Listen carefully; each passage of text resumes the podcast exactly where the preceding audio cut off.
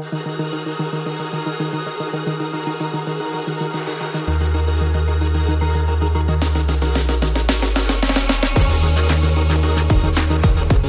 region, for, for 100 years, has had a very close relationship with Nigeria from a missionary perspective. That's why I grew up there.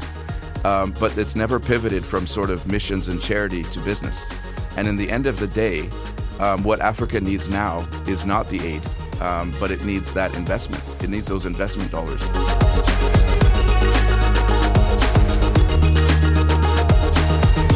Welcome to Acton Line, a product of the Acton Institute for the Study of Religion and Liberty. I'm Eric Kohn, executive producer. For today's episode, we're bringing you a rebroadcast of an Acton Line episode from June 2023. Anyone of a certain age will remember the massive hit that was We Are the World, the Michael Jackson, Lionel Richie, and Quincy Jones produced charity single by USA for Africa. The considerable profits from that hit song went to the USA for Africa Foundation, which used them for relief of famine and disease in Africa. Even though Africa is an enormous and diverse continent, 54 sovereign countries, many people in the United States and much of the West were left with the impression of Africa as destitute and poverty stricken. What they may not realize is the enormous amount of growth and development that Africa has been seeing. To help us better understand this growth and development, particularly in the country of Nigeria, today I talk with Wiebe Boer and Danladi Verheijen. Wiebe Boer is the president of Calvin University here in Grand Rapids, Michigan, and Danladi Verheijen is the co founder and managing partner of Verod Capital Management, a leading West African private equity investor.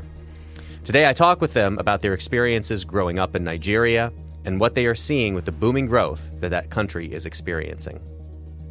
You can find additional resources in the show notes for this episode, as well as find previous episodes of Acton Line on our website at acton.org slash actonline. And if you like this program, you can help us reach even more listeners by sharing it with a friend and leaving us a five-star review on Apple Podcasts. We welcome your comments as well. Acton Line is available on Apple Podcasts, Google Podcasts, Spotify, or wherever you listen. Dr. Wiebe Boer is the president of Calvin University in Grand Rapids, Michigan. He has spent two decades serving in the private and social sectors in four countries on two continents. His work is consistently focused on leveraging private capital to create social impact. Boer earned a doctorate and two master's degrees from Yale University and a bachelor's degree from Calvin, all in history. He has served professionally in economic development, management consulting, philanthropy, and impact investing. For 12 years, Boer lived in Lagos, Nigeria, most recently serving as CEO of All On, a renewable energy investment fund of Shell. Born and raised in Nigeria as the son of Christian Reformed Church missionaries, Boer holds citizenship in the Netherlands, Canada, and the United States. Danladi Verheijen is a co founder and managing partner of Verod Capital Management. Prior to founding Verod, Danladi held roles at Citibank Nigeria, Ocean and Oil Holdings, and at McKinsey and Company. He also sits on the board of the African Venture Capital Association and the Private Equity and Venture Capital Association of Nigeria. He was named a Young Global Leader by the World Economic Forum in 2014. He received a degree in electrical engineering from Calvin College and in engineering, economic systems, and operations research from Stanford University and an MBA from Harvard Business School. Wiebe Boer and Danladi Verheijen, welcome to Acton Line. Thanks for having us. Thank you. Uh, I want to start with, before we get into our conversation, I want to give both of you a chance to introduce yourself to the audience, tell a little bit about your background, what you have done, what you're doing now. Uh, Wiebe, we'll start with you. Yeah, mine will be much quicker. Danladi's is a, is a much longer story of accomplishments. yeah, so um, I was uh, born and raised in Nigeria as a, as a missionary kid. Um, and actually, in you know, went to a, a mission school there. And in grade five, actually, Danladi came to the same school, and we've been close friends ever since. Um, finished high school there, and then came to Calvin College at the time. Uh, and then from Calvin, I did a degree in history. Then went to Yale University. Um, while in my uh, while I was in Nigeria doing my doctoral research, um, Danladi and I co-founded with with a bunch of other friends uh, an internet service provider in Nigeria um, one of the first ones in central Nigeria, certainly the first one in the city we grew up in of Jos, um, and built it into a you know, decently sized, fast growing business. Um, you know, and then over time, it eventually went bankrupt. So that was our first experience of being entrepreneurial together, um, and we still remain friends, which I think is very important. Uh, but that experience kind of taught me that um, I was really ex- interested in, in entrepreneurship and, and sort of the, more of the private sector. And so from from completing my doctorate, I then didn't stay in academia uh, and then spent the last 20 years mostly in Africa, um, working in various um, either for profit or not for profits, but even in the not for profits like Rockefeller Foundation, Tony Elumelu Foundation, it was always focused on kind of building business, entrepreneurship, and that kind of thing across the continent. Danladi you? Hey, thanks. Uh, as you can see, my background is quite intertwined with Wiebe's. Uh, I consider him to be a, a, really good friend, but also my, my my older brother. I was a year behind him in, in high school. And I actually followed him after our high school experience in, in northern Nigeria to Calvin College uh, where I came out with a degree in electrical engineering. I went to the West Coast and got a master's in operations research. Um, wasn't quite sure what I wanted to do, so I went to work for McKinsey. I thought it'd be a good way of, of seeing the business world and working in different sectors, um, different geographies, which McKinsey Chicago helped me uh, to do and experience. And then I felt very much homesick. I wanted to return back to Africa, the continent. Um, and so I got a job with an investment firm in Africa, and they were trying to do some entrepreneurial things. They're trying to invest in in different segments and different sectors. They invested a lot of money into the oil and gas space. Um, and we were trying to raise a private equity fund to invest into more consumer-oriented businesses. Uh, worked with worked with that team for a number of years. In between, I went to business school, got a, a, an MBA from Harvard Business School, and came back to Nigeria. Continued to do the same thing, working on investments locally. Um, I went after that. I went to work at Citibank, where I, I, did some work in corporate finance, financing larger infrastructure infrastructure type projects and telco projects in Nigeria. And I really didn't enjoy that. I really enjoyed the more entrepreneurial business building, uh, working with smaller businesses. And so I set up uh, a private equity fund in a private equity firm in 2008 with a good friend of mine. Um, an idea was just to raise capital to invest in small and small and medium sized businesses um, to help the continent develop. And been doing that for 15 years, and it's just been a, a, a wonderful experience um, deploying capital and uh, supporting small business growth. Both of you have a background, the country of Nigeria. So I want to give you both an opportunity. And Danladi, I'll start with you. Um, tell our audience about Nigeria. I mean, I think there are a lot. We have a largely Western audience that listens to this podcast. Uh, I think you know they'll they'll know a little bit maybe about Nigeria, but certainly won't have a deep perspective on it. So, like, tell tell our audience more about the country of Nigeria. Nigeria could speak for a long time on Nigeria, but basically, summary is Nigeria, I believe, is a hidden gem, right? Um, very few people know a lot about Nigeria, as you just mentioned, but it it's you know it's it's a massive market and plays a very very important role in Africa and therefore I believe in the world. If we look, if we just go to Africa first of all, right? Africa is largely a forgotten continent. Um, yet the continent of Africa, if you actually, the continent of Africa is larger in size than the US, Canada, Western Europe, China, Australia, like all those countries and or continents can fit on the one continent of Africa. So it, it's really, really massive, right? With 1.3, 1.3 billion people today, which is population of India and China.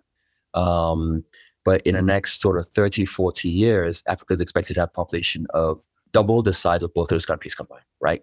So it's it's just massive, massive growth, big opportunity, big big opportunities for for business. Uh, Nigeria is the largest continent, largest country on the continent of Africa. Nigeria has 250 million people, so one in five Africans is Nigerian. One in six Black people walking around any parts of the earth is Nigerian. So it's a massive market. Uh, growing very fast, extremely fast. Birth rates of five kids per female on average, which is just huge. Um, and it's soon projected to be the third most populated country in, in the world after India and uh, China on its own. So great potential, uh, lots of natural resources. Um, as and as you can tell, just from the from the from the population, that that just creates a massive workforce as well as a massive consumer base to sell products and services into. So um, I'm a huge fan of Nigeria. I know I'm biased, um, but I think that the, the, the world can afford not to look at Nigeria for a source of growth. Wiebe, you mentioned that you uh, were born there as a missionary kid, so you know, slightly different perspective on all of this. Tell us about your experience with Nigeria. Yeah, um, I did. I did go back as a as a as an adult, and actually the spent 12 years there from 2010 the, before actually coming back here to to work at Calvin University. So I do also have a pretty recent um, experience, and seeing it as an adult is very different as seeing it as a, as a child. Um, I think as as kids, you know, where we grew up in Jos, Nigeria, was sort of like paradise, um, the best place on earth to grow up. Um, but you see Nigeria as an adult, it's very different. It's very different, um, but equally, just like Danladi said, a hidden gem. Um, you know, largest market, largest population in Africa, growing fast. Um, now, you know, a lot of what you hear from Nigeria, and this is similar to most of Africa, is always negative. What you don't hear about is the growth and the success and the opportunity, right? So within that fast growing population are so many highly talented and well educated young people who are really doing amazing things. Um, unfortunately, right now, many of them are leaving the country for opportunities. Um, but there's a reason why Canada and the UK in particular are really targeting young Nigerians to come um, as part of their you know sort of professional immigration strategies because they know these are the young people who are really dynamic, hardworking, and going to add a lot to their economies. But back in Nigeria, I mean, again, you know, you hear about you know elections about this and that. That's n- generally negative, but what you don't hear is you know one of the fastest growing media industries in the world. Um, Nigerian music and movies are taking over the world right now. Um, you look at fintech. Uh, you have you know every every quarter every couple of months, you hear of another Nigerian unicorn, um, usually started by young Nigerians with almost no backing and no kind of regulatory or really government support. Um, and are and are designing and creating these new kind of fintech companies that are growing really fast, um, and are creating you know products that fit with that market in a way that uh, that other companies that have tried in these markets don't work. So when I was the last five years before coming back here, um, I was running an investment fund. Um, sometimes Danladi and I were looking at the same deals. Sometimes we were competing against each other in deals, um, and I think sometimes he got the better ones. But but that's another story.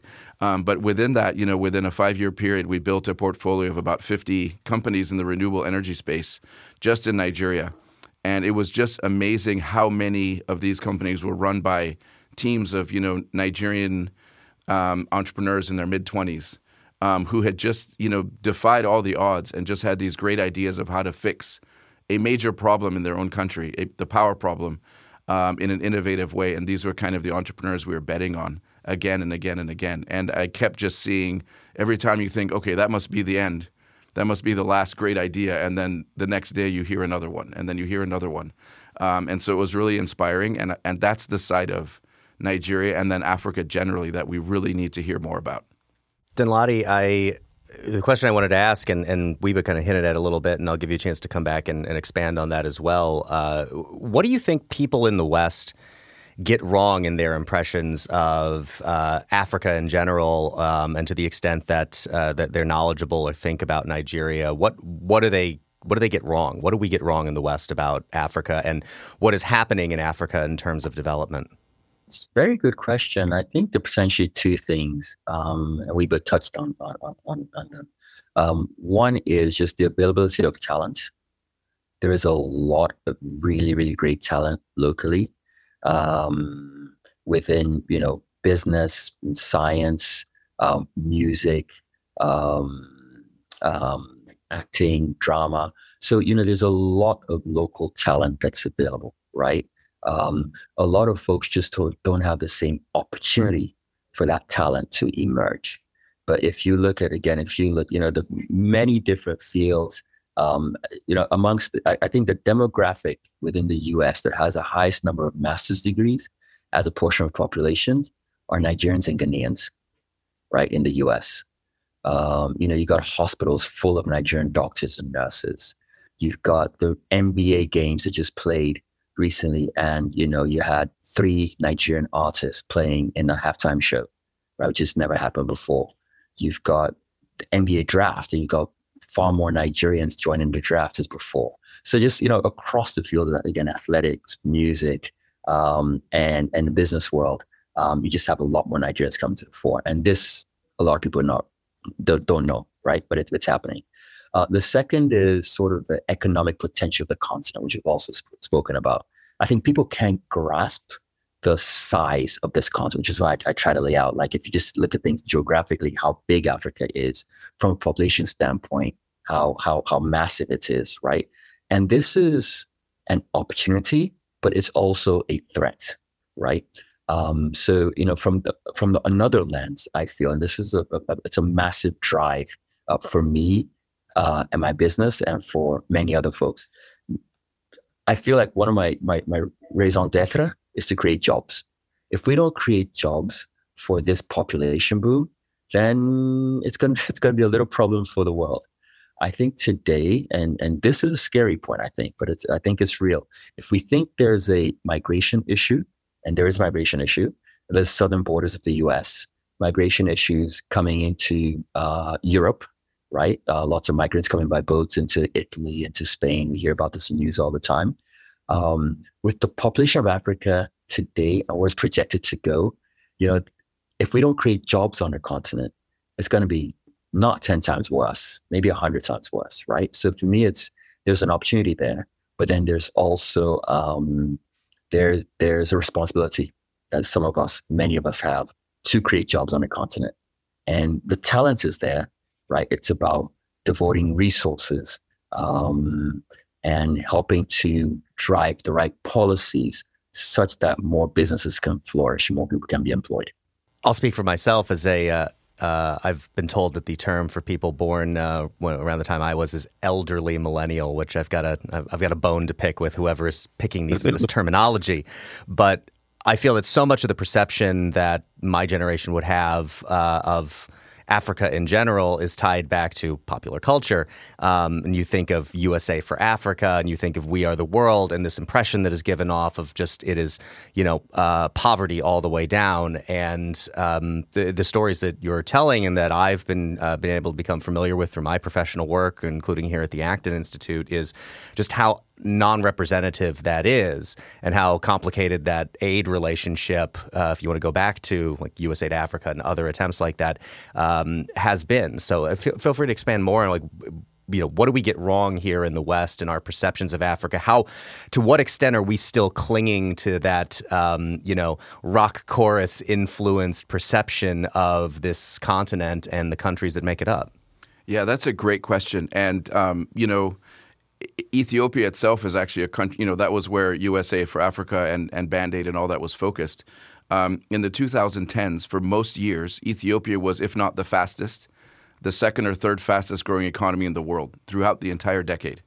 Um, you know, they've gone a little off track right now, um, but that was the story. But nobody ever heard that story, right? Everybody still thinks of Ethiopia as that, you know, mid mid 1980s famine country, right? Not the fastest growing yeah, they think country. of Sally Struthers being there rather than uh, the story of development. Exactly. Yeah. And so Ethiopia, I mean, they've built massive industries. You know, they're, they're now one of the largest exporters of horticulture um, produce into Europe. They're massive in coffee. They're massive in, you know, sort of light light manufacturing and all that. And that's all been that was all growing very fast. So um, and, and, even infrastructure, you know, trains, monorails, all these kinds of things in Addis Ababa. Um, but that was never never talked about. So I think that's the main thing is people only hear the negative. Like right now, what is the only thing you're hearing coming out of Africa? It's Sudan. It's the conflict in Sudan. It's not the fact that Africa's economy as a whole, the African economy, is growing at twice the pace of the global average. That's what you don't hear. You don't hear that there's a trillion dollar consumer economy that's a trillion dollar growth economy that's rising. Um, and these are the things that people don't hear. And so they, as investors, you kind of um, misprice the risk of of Africa. Um, and I saw this as a, as a as an investor. Many of the many of the companies we invested in, we were a fund in Nigeria. Many of the co- companies we invested in, you know, like international funds wouldn't touch them. But then we found them, we invested in them, and then suddenly they were now, oh wow, this is a great company. Why did we not hear about this? Um, because you know most investors were looking at sort of those foreign companies operating in Africa, and and didn't believe that there was this in, homegrown talent that you could invest in. And in, the reality is, in the portfolio that we had built in that investment company, it was the small number of non-Nigerian companies that had come into the market that actually struggled the most. and it was the homegrown companies that were the fastest growing because they knew the market. Uh, but a typical investor would have looked at them and just said, "Oh, the risk is too high," um, because of all these stereotypes. So I think it's just it's such a clear example of where we get it wrong. Um, we actually had the president of the African Development Bank came and did the Calvin University commencement address this year. Um, the African Development Bank is is rated as the number one development bank in the world, two hundred and eight billion dollar balance sheet, and he we had a, um, a reception for him downtown here uh, w- with a number of kind of business leaders in the region.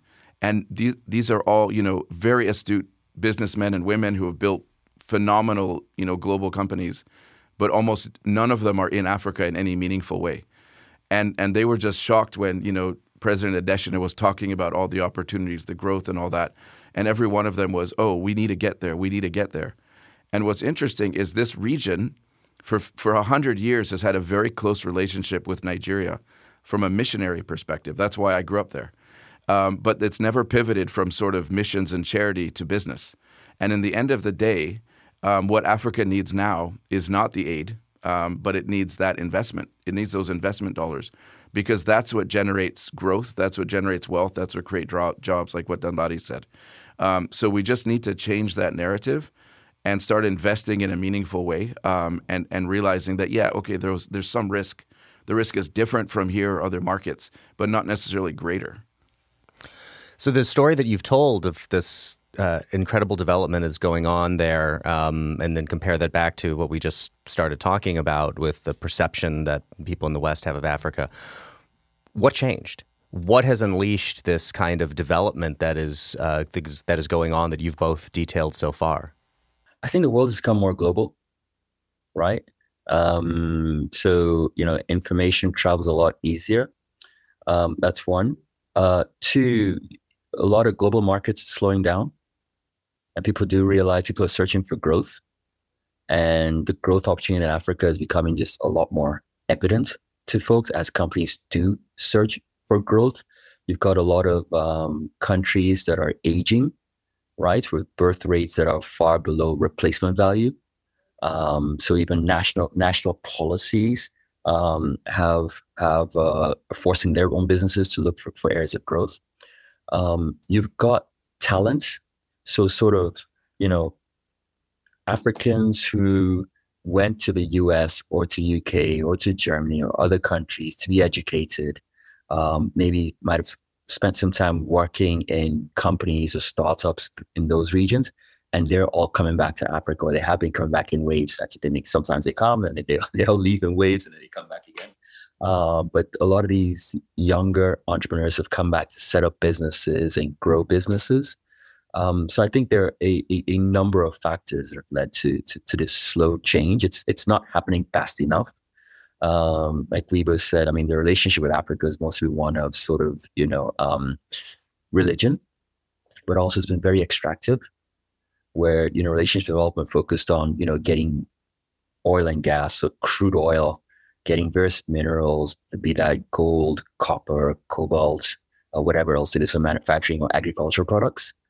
And now folks are looking to Africa for sort of a the market opportunity to export businesses and export products into Africa, um, but also to buy. And this is what Africa really needs: to buy to, to buy or to sell more finished goods to the rest of the world, right? And I would add, I would add to that in terms of kind of what changed is that I think um, in maybe earlier generations, um, Danladi and I are technically the generation before millennials.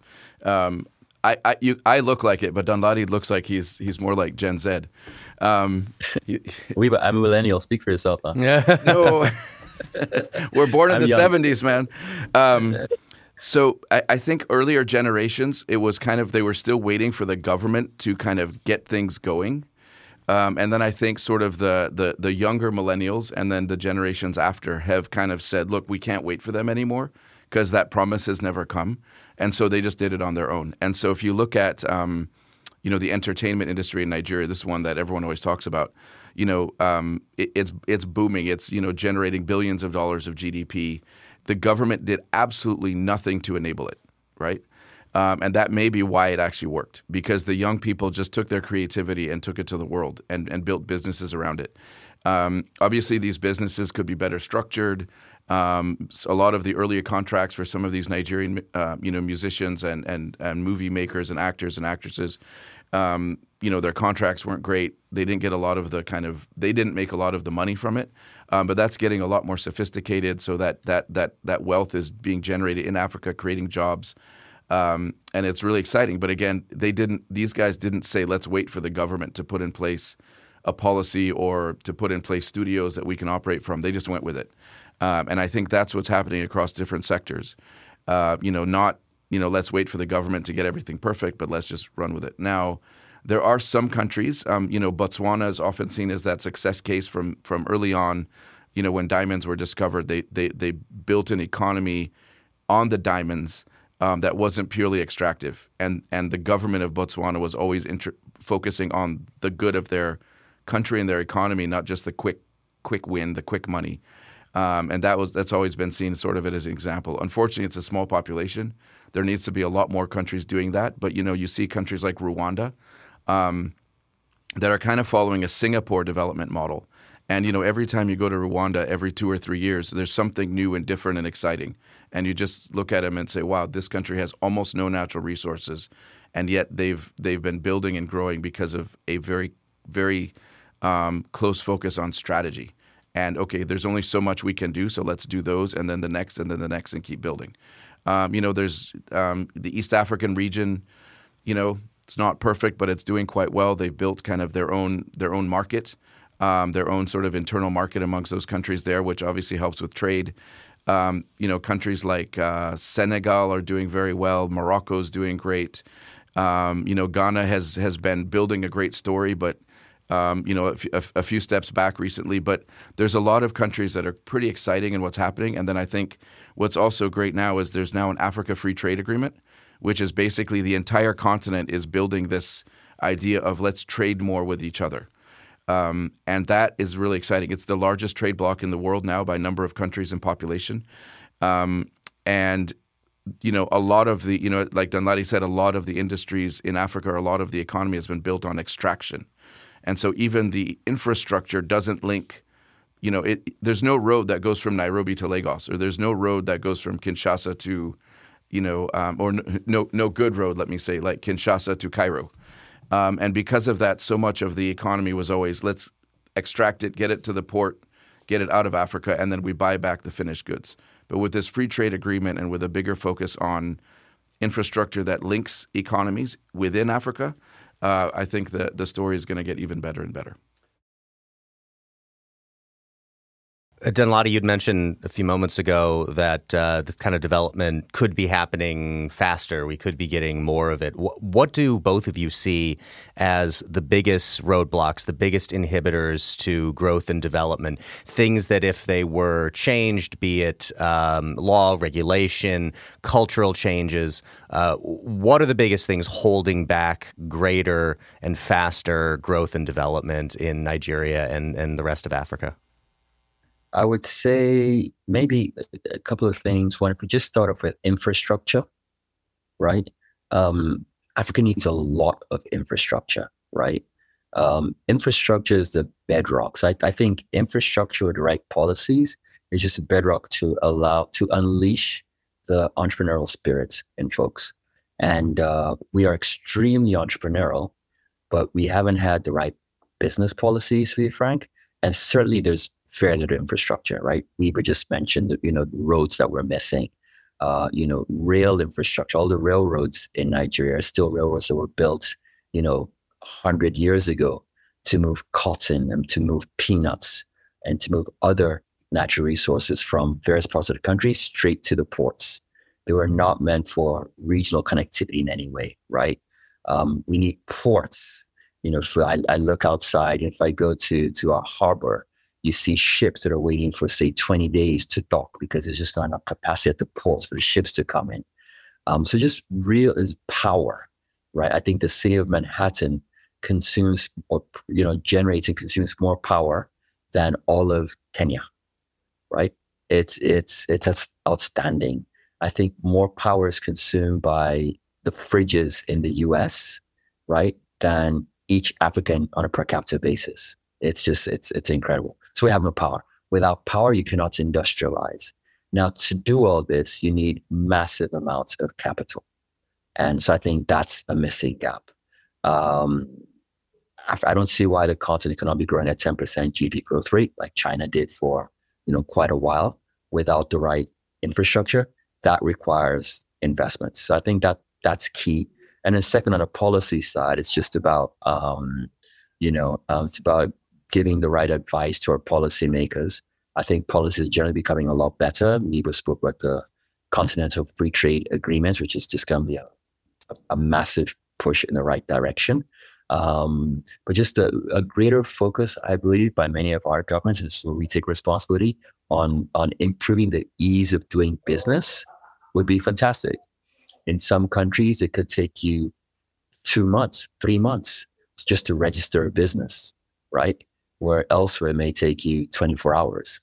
And this is where I think we can, we as Africans can do a better job of coming to seek out best practices in some Western nations and try to implement these in on the continent. And various organizations like the World Bank, the IMF, and a number of uh, yeah large DFIs are supporting African governments with this. Um, but that work needs to continue. So, so, so for me, those are two things: better policies and regulations to ease business, and then infrastructure, which requires just a lot of money, like billions and billions of dollars for investments. The capital needed for that infrastructure development um, is it is there a lack of interest on the capital side in investing in the infrastructure? Are they kind of slow to move to the market there, or is it uh, is it government policy that is uh, inhibiting that kind of capital being invested to do that kind of infrastructure development? Is it a combination of both? What is uh, what's the roadblock there? It's interesting. You know, capital flows where it can get a risk adjusted return right? That's attractive. Today, um, you know, so if I look at my in my space, private equity, the private equity space, right? Um, today, funds in the U.S., Western Europe, and parts of Eastern Europe can generate 20% dollar returns to their investors, right? If that's the case, will that same capital come to Africa um, for longer term projects that are perceived to be riskier and are potentially slightly more risky, right? Um, what would be the incremental return required for that capital to come to Africa? Now, is that 500 basis points? Is that 1,000 basis points? It's probably somewhere in that range. Now, how many infrastructure projects can return 30% US dollar rates over a long period of time? They don't really exist, right? Um, so there is just competition for this capital, right? and there's less and less there is some concession capital but it's it's, it's just not enough now i know there, there's also a lot of concern which happened more recently about you know um, capital coming from china with fewer strings attached to it um, and better rates. And of course you know with sort of the geopolitical tensions between the west and china there's some concern about that. But Therefore, we are seeing a lot more infrastructure projects on the continent being financed by, by China because it has a lower uh, return requirement, right? And I think this is something that, that the world sort of needs to decide on, right? Because, you know, um, if we're trying to get the returns we get elsewhere today in Africa, Africa just will not develop. But I think if if sufficient capital is devoted to Africa and develop this infrastructure and create the businesses, then suddenly this is a, a large market for the rest of the world.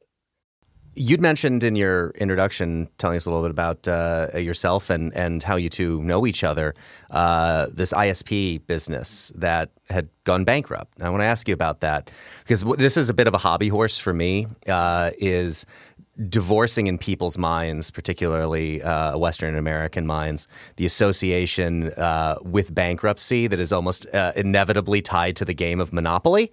That when you go bankrupt, the game is over, right?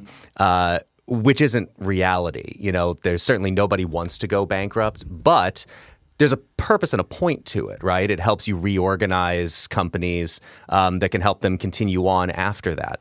Uh, so that kind of uh, the existence of it, the availability of that as a legal process is incredibly important if you would tell us a little bit about your experience there and like what what lessons did you learn out of uh, that whole experience out of a, a company uh, going bankrupt that you know informed the way that uh, you uh, other enterprises that you've been involved with uh, you've proceeded there Right, and just to be clear, Danladi and I have been involved in a lot of other businesses that yes, yes, have yes, done yes. very well, in, including an agriculture business that the two of us actually recently invested in as uh, on a personal level. So, um, but yeah, I think on that one, look, it was a group of friends. We were all in our early twenties, and we each put in, you know, a few thousand dollars from our savings. Like it wasn't, you know, this massive thing, and it did really well um, at first. And the focus was going to be to to bring kind of internet to second and third tier markets across northern Nigeria. And so, even though we didn't know what the concept was then, in some ways it was sort of an early impact investment style because we were looking at it not just about making economic return, but we realized it could generate, you know, economic growth and development in these cities. So, so that was kind of the focus. But we then, um, like, uh, this was almost unheard of at the time. We raised four hundred thousand dollars um, in equity investment from a Nigerian bank, uh, the United Bank for Africa at the time.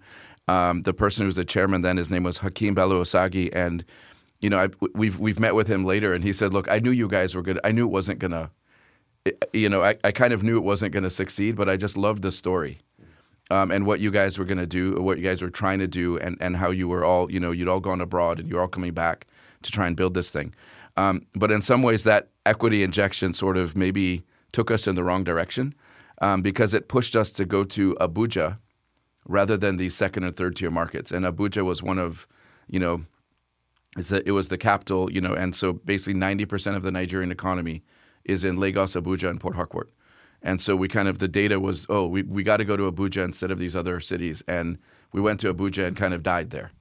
Um, and so I think the lesson learned is, you know, often, you know, you, you need to always make sure that the capital you raise uh, and the direction you go, that you, you have you have to really think hard about why are you going against the strategy that you started with, um, based on the capital you've raised. And and I think for me that was kind of the biggest lesson.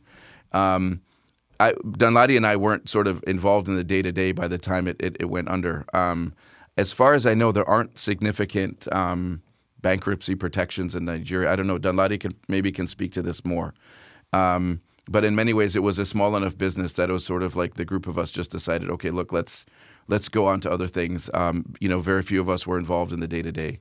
But I think the lesson learned again was this thing of you know, stay true to your initial strategy. Um, and don't don't always let the don't don't always let the sort of big data distract you when you kind of as an entrepreneur know that the other the other road is is is the one you should have done. Um, and then the other thing is, you know, I think now it's like failure is a badge of honor now with with kind of young entrepreneurs. So we at least have that badge of honor. you know, it's funny. Um, one of the investors uh, who invested in, in, in an early project um, that didn't go too well. Um, I mean, it, it, was it was, re- it was really embarrassing, right? And yeah, to today, young founders, you know, happily tell you, yeah, failed three times, you know, keep on moving. But you know, back then, you don't want to talk about your failure, right? You, you really took it to heart. Um, it was not a badge of honor in any way. It was it was it was, uh, it was a walk of shame, you know. Uh, but we we did learn a lot. I think one of the other things that we learned in that first investment was uh, well, two things. One is the quality of the team. There's a phenomenal team, right? And I've always taken that to heart. And I've always realized that um, strong teams make the difference. And, you know, in this case, uh, the business itself didn't do well, but I think we were, aside from, you know, the, the strategy shift that was made, um, I think a bigger impact as well was technology coming in that none of us at that point of time could see. Because we were rolling out a chain of cyber cafes, but then also had call centers and calling cards to make international phone calls. And we started this business when there were 600,000 phone lines in the country. And so, you know, it was really attractive for folks to be able to walk to a cyber cafe and get online. Um, we had no sense that in a couple of years, there'll be 100 million mobile phones floating around the country and everyone being able to make international calls, voice over IP, you know, free international calls on their phones effectively, right? Um, over the internet.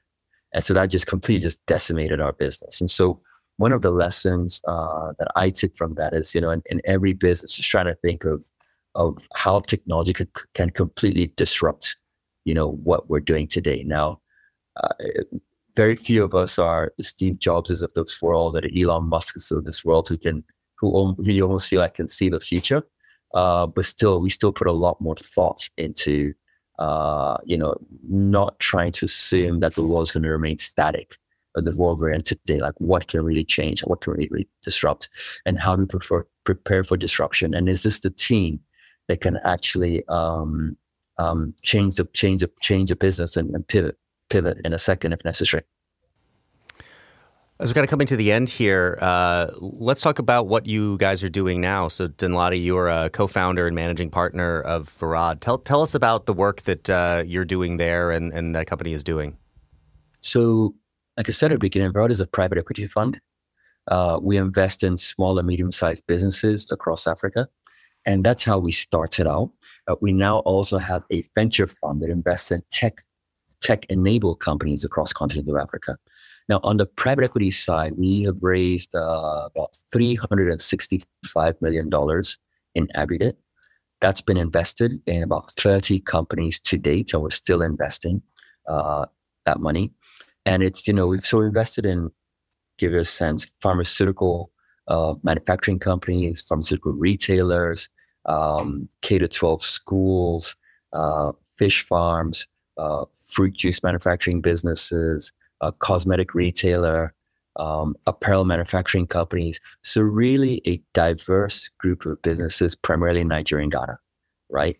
Um, and like I said earlier on, the key emphasis has been creating jobs. So we have maybe close to 8,000 jobs, eight, 9,000 jobs have been created within the portfolio. Uh, we're really growing, um, growing pretty fast. And that's just been, you know, of immense satisfaction and pride to me. But I think my, my goal is for creating 10,000 jobs a year. Actually, that's where I'd like to get to eventually, because I think it's still a, a, tiny drop in the bucket. Um, but that's just the main focus. So invest in small, small, medium-sized businesses, invest, put, invest equity in these businesses, help them grow, and then sell them to a larger strategic uh, company or, or um, to another financial investor. Now, on the venture side, uh, there we run that business out of offices in Nigeria and and uh, Kenya, We've got five colleagues there, and they're investing in tech-enabled businesses across the continent. So invested in in uh, East Africa and West Africa, in Egypt as well. Um, and there we've raised $43 million, uh, primarily from Japanese corporate venture uh, arms who are very interested in the African opportunity. Because in Japan, what do you have? You have a lot of capital. We have a very aging demographic in Africa, very little capital, but like we said earlier on, a very young and growing population. So there's a real, uh, real relationship, symbiotic relationship which was created by the two, the two regions, uh, which is what we're trying to do. Wiebe, you are the uh, now 12th president at Calvin University, which is here in Grand Rapids, Michigan. Um, tell us about how you got there and what's going on at Calvin and what your agenda for the university is as the 12th president. Well, yeah, that's a big question. We only have a few minutes. Um, that should be the, the subject of a whole session. But um, yeah, look, I mean, most of the last 10 years before I came to Calvin, um, I was investing in young African entrepreneurs in various ways, right? And in many ways, it was about unlocking their dreams. Um, so the pivot now to being the president of a university is actually basically I'm doing the same thing, right? Because people come to universities to unlock their dreams. Um, and so I'm still investing in young people.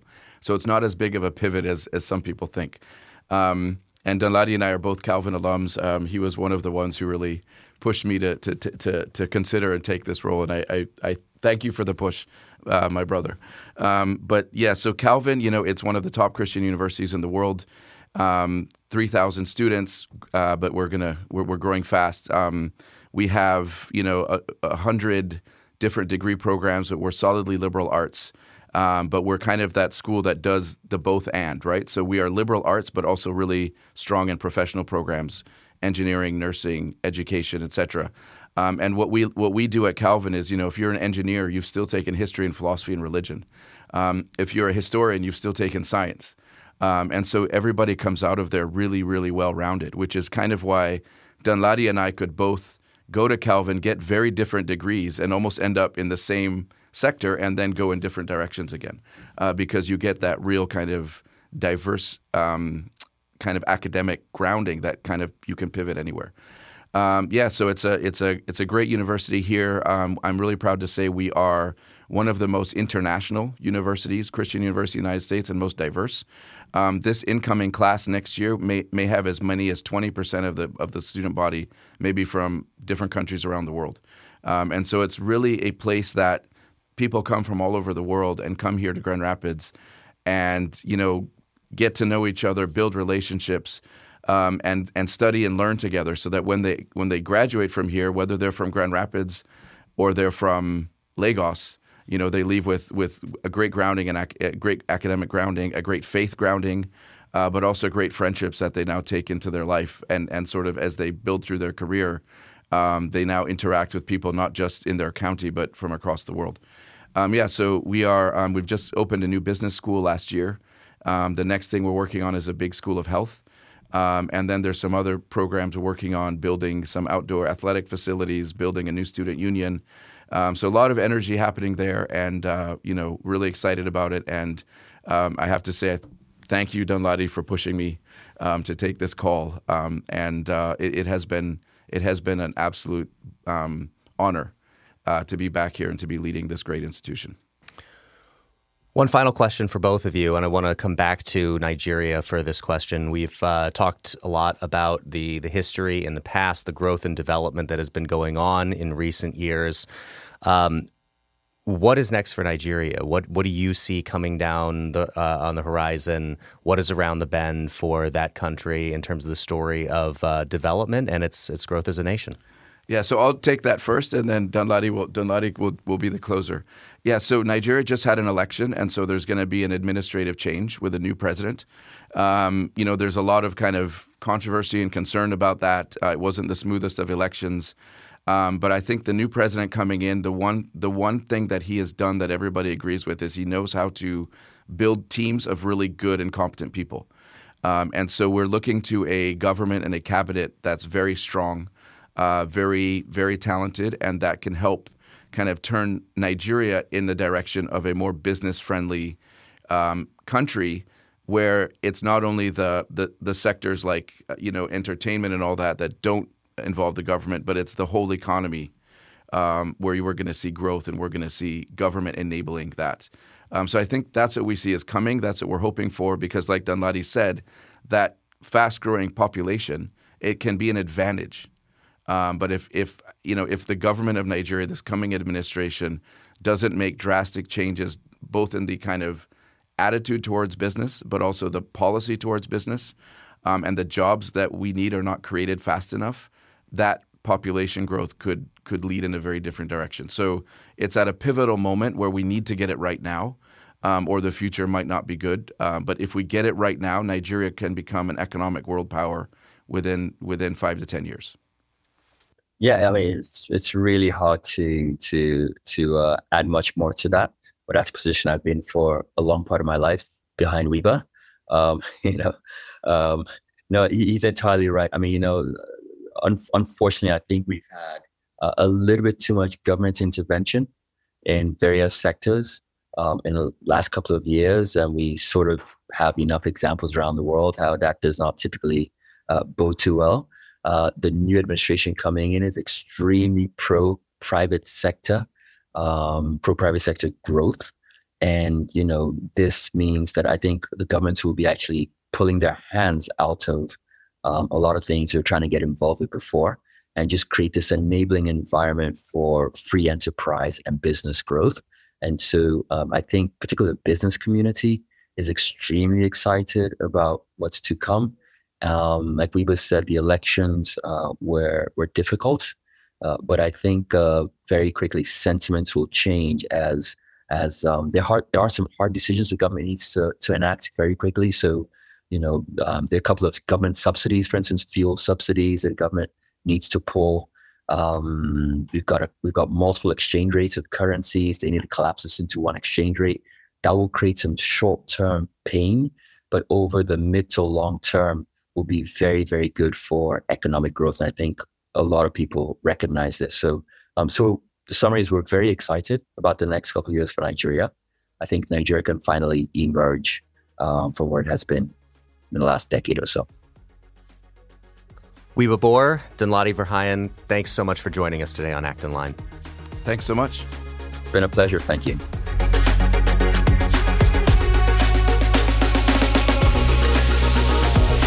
As always, thank you for listening. Our team loves putting this podcast together for you. It's encouraging to hear from our listeners. Feedback is incredibly important to us because it lets us know what you'd like to hear more of, including the kinds of topics you're interested in most. If you have comments, feedback, or ideas for a show topic or interesting guest, you can email our team at producer at acton.org. Until next week, for Acton Line, I'm Eric Kohn.